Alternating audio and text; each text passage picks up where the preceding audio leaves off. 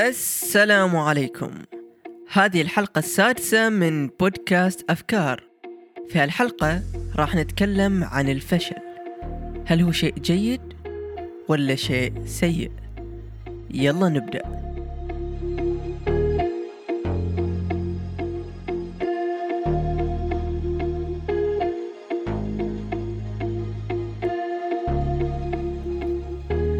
يا هلا. أنا أحمد الأحمد مهندس برمجيات ومطور تطبيقات. ودائما أبحث عن الأشياء اللي تخليني أعيش حياتي بشكل مريح وأكثر استيعاب لتصرفاتي والحياة اللي أعيشها. من أكثر الأشياء المخيفة واللي تضرب نفسية الإنسان وثقته في نفسه الفشل. شعور غير مريح إنك لما توصل إلى نهاية غير ناجحة في أي مجال من المجالات. سواء كانت طبخة بغيت تسويها واحترقت أو كانت خسارة فلوس في مشروع تجاري. فبتحس بالغبنة لأن كان المفروض كل شيء يمشي على حسب الخطة اللي في بالك. لكن هذا ما صار. ليش نحس بهالأحاسيس مع إن نعرف في داخلنا إن في احتمال إن الخطط اللي رسمناها ما راح تمشي مثل ما خططنا؟ لما نفشل في تحقيق شيء معين هذا الفشل يكشف لنا بعض نقاط الضعف اللي عندنا في المجال اللي فشلنا فيه. إحنا دائما نحاول نكون مثاليين ونعرف في أشياء كثيرة. فلما يجينا شخص ويكشف لنا عيوبنا بشكل صريح طبيعي بناخذ موقف دفاعي وبنحاول نشوف أعذار إلى نفسنا. فما بالك إذا كان الفشل هو اللي يكشف الأشياء اللي بتحسسك إنك مو كامل وضعيف في بعض الأمور. هذا الفشل اللي ما تقدر تشرح ليه ليش تصرفت بهالطريقة وما تقدر تترجاه عشان ما ينشر غسيلك قدام الناس. فعشان نتجنب الفشل صرنا أصلا ما نحاول نحط روحنا في مكان ممكن يوصلنا إليه. وبالتالي نشر الغسيل والإحساس بالغبنة والألم النفسي. ما في إنسان كامل وبدون عيوب. فطبيعي إن أي إنسان راح يكون في مواقف الفشل مرات كثيرة. لكن مو معنى هذا إنه شيء سيء ويأثر علينا بشكل سلبي. إذا نظرنا للفشل من زاوية غير زاوية إني فشلت وعندي عيوب ممكن يتحول الفشل إلى خطوة للنجاح. من تجاربي الشخصية والقراءات عن الفشل عرفت أن الفشل مرتبط بالنجاح بعدة طرق. أولهم أن الفشل يبين أنك حاولت.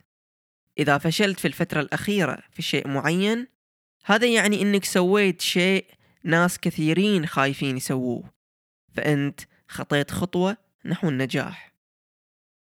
الناس اللي يخافوا من الفشل غالبا ينتهي بهم المطاف إنهم ما يسووا ولا حاجة.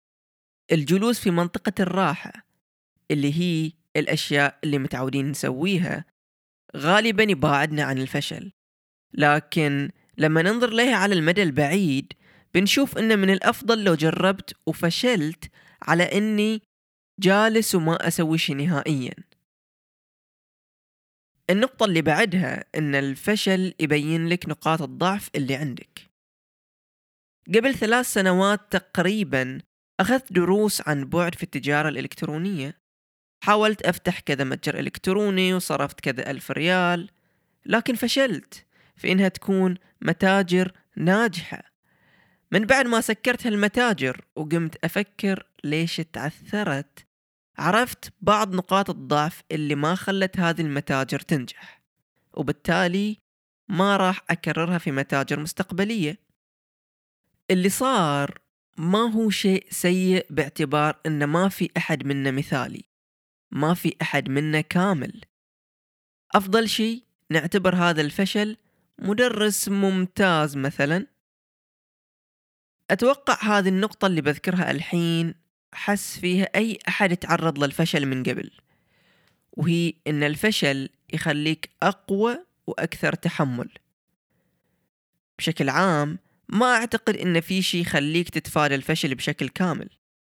أغلب الأشياء اللي نتعلمها في الحياة تكون نتيجة التجربة والفشل.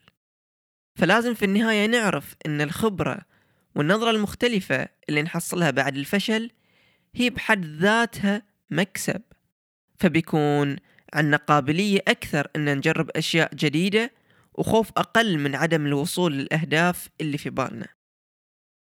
فلو نظرنا إلى الفشل على أنه خطوة تقربنا إلى النجاح بيكون إحساسنا مختلف وأكثر راحة بنتعلم من تجاربنا وبنصير أفضل في التجارب الجاية.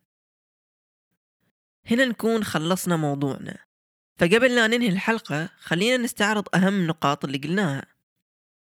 الفشل يكشف لنا بعض نقاط الضعف اللي عندنا بشكل صريح وبالتالي مو الكل يحب ينحط في هالموقف. وقلنا أن الفشل هو بيان المحاولة في الوصول إلى مكان أفضل. ويظهر لك بعض نقاط الضعف اللي ممكن تحسنها وتصير أقوى مع الوقت. وطبعا بتكسب خبرة ونظرة مختلفة للأشياء فبتصير أقوى في خوض التجارب حتى لو كانت غير ناجحة. أتمنى أني أفدتك في هذه الحلقة. فإذا حسيت بالفائدة شاركها مع اللي تحس أنها ممكن تفيده.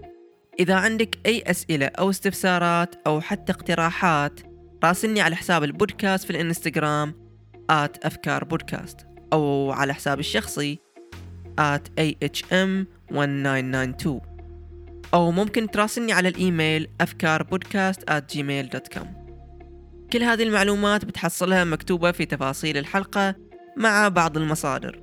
فمن هذا الوقت الحلقة الجاية انتبه لنفسك وأشوفك على خير.